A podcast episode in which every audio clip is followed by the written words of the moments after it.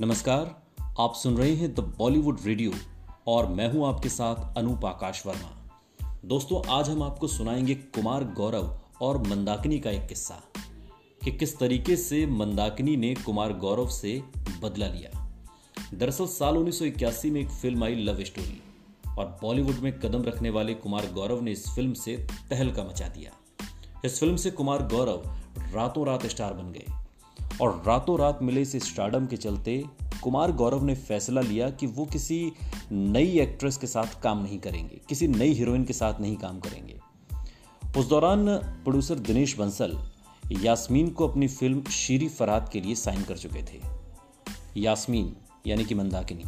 दरअसल, मंदाकिनी का पहले नाम यास्मीन था और उसके बाद राज कपूर से मिलने के बाद जब राम तेरी गंगा मैली आई, उसके बाद से यास्मीन ने अपना नाम बदलकर मंदाकिनी रख लिया।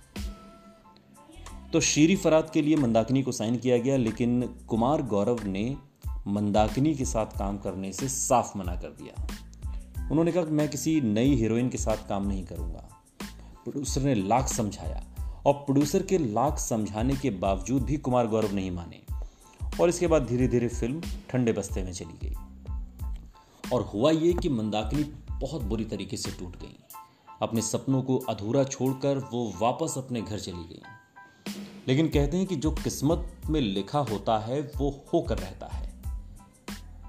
साल उन्नीस सौ पचासी में यास्मीन का तख्ता पलटा और यास्मीन अब मंदाकिनी बन गई। मंदाकिनी की फ़िल्म बॉक्स ऑफ़िस पर सुपरहिट होने के साथ साथ उस साल की सबसे ज़्यादा कमाई करने वाली फ़िल्म भी साबित हुई। और इसके बाद मंदाकिनी को कई फ़िल्मों के ऑफ़र मिले, जिसमें से एक फ़िल्म में कुमार गौरव के अपोजिट उन्हें रोल का ऑफ़र हुआ।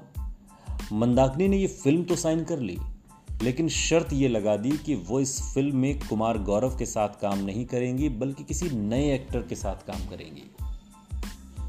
याद कीजिए कि जब कुमार गौरव के सामने एक फ़िल्म आई थी और उसमें मंदाकिनी को हीरोइन लिया गया था। तब मंदाकिनी के साथ काम करने से कुमार गौरव ने मना कर दिया गया था क्योंकि उनका स्टार्डम इतना था लव स्टोरी बहुत हिट हो गई थी। लेकिन जब मंदाकिनी का सिक्का पलटता है, मंदाकिनी के पास शोहरत आती है, दौलत आती है नेम फेम आता है और जब उन्हें कुमार गौरव के अपोजिट रोल ऑफ़र होता है तो वो साफ़ मना कर देती हैं और ये कहती हैं, वो कुमार गौरव के साथ काम नहीं करेंगे, बल्कि किसी नए एक्टर के साथ काम करेंगे।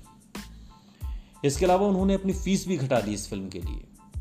और इसके बाद प्रोड्यूसर के पास फ़िल्म में हीरो बदलने के अलावा कोई रास्ता नहीं बचा। तो इस तरीके से मंदाकिनी ने कुमार गौरव से अपना वो पुराना बदला एक तरीके से चुकता किया, जिसमें कुमार गौरव ने मंदाकिनी को एक तरीके से रिजेक्ट कर दिया था और उसके बाद फिर मंदाकिनी ने बदला लिया। साल उन्नीस में राम तेरी गंगा मैली भले ही बॉक्स ऑफ़िस पर नए रिकॉर्ड बना रही थी, लेकिन फ़िल्म को कई विवादों का सामना भी करना पड़ा था और इसका कारण था फ़िल्म में मौजूद वो दो बोल्ड सीन पहला, जहाँ मंदाकिनी को झरने के पास सफ़ेद साड़ी में नहाते हुए दिखाया गया और दूसरा सीन बच्चे को स्तनबान कराने का।